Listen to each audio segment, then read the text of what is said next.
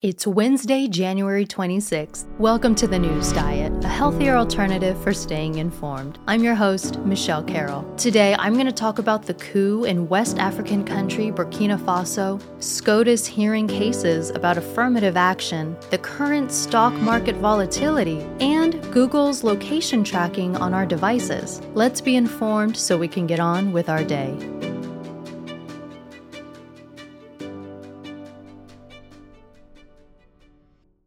West African country Burkina Faso has just undergone a military coup, with the country's military seizing control from the current democratically elected leader and government. The military has dissolved the government, parliament, the constitution, and closed its borders. And they say they have placed the president, who has officially resigned, in an undisclosed location. The reason for the coup is the concern over national safety from Islamist extremism from the Islamic State and Al Qaeda. Both security forces and also the country's citizens have grown dissatisfied with the handling of the rise in terrorism. The violence from these groups have so far resulted in thousands of deaths and the displacement of about a million and a half people. Just days ago, people were protesting the streets over the president's lack of leadership. The move seems to be generally welcomed by the citizens, but some organizations, like the Economic Community for West African States, has expressed concern over the situation and has called for stability.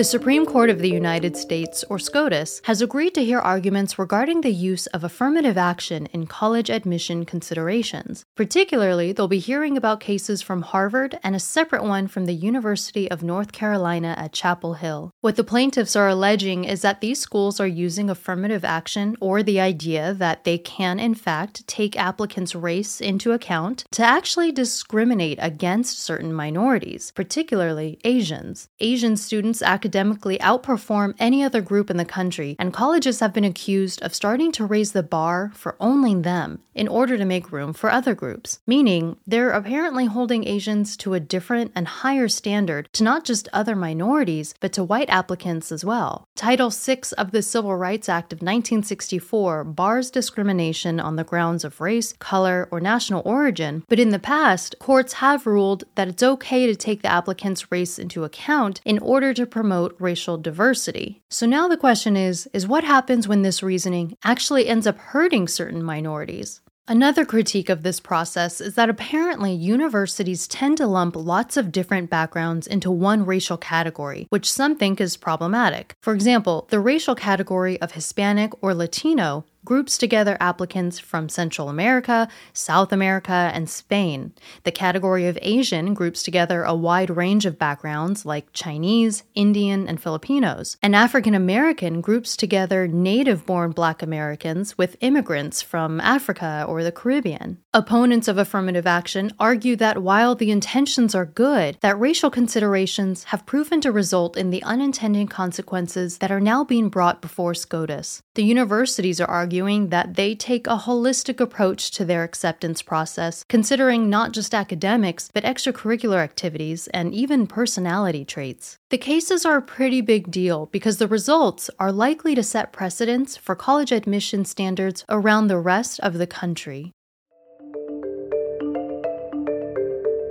Earlier this week saw one of the most volatile days in recent stock market history. On Monday, the markets dropped a lot to only rally and end the day high again, meaning investors are feeling a little squirmy. Some are selling their stock because they're nervous, only for others to come in and buy them at a so called discount. This speaks to a broader conversation around the state of the economy. There's a lot of colliding factors right now that are causing some market volatility. We have rising inflation from government stimulus, talk of the Fed raising interest rates, backed up supply chains, geopolitical tensions in Russia, and upcoming midterm elections, all combining to form a level of uncertainty for the future. And investors don't like uncertainty. So many are selling, and some others are instead taking advantage of the lower prices by buying low in hopes that the market will rise again and they'll make profits. There's a lot of maybes right now, economically, politically, so we'll have to see what decisions actually come to pass and how the markets react.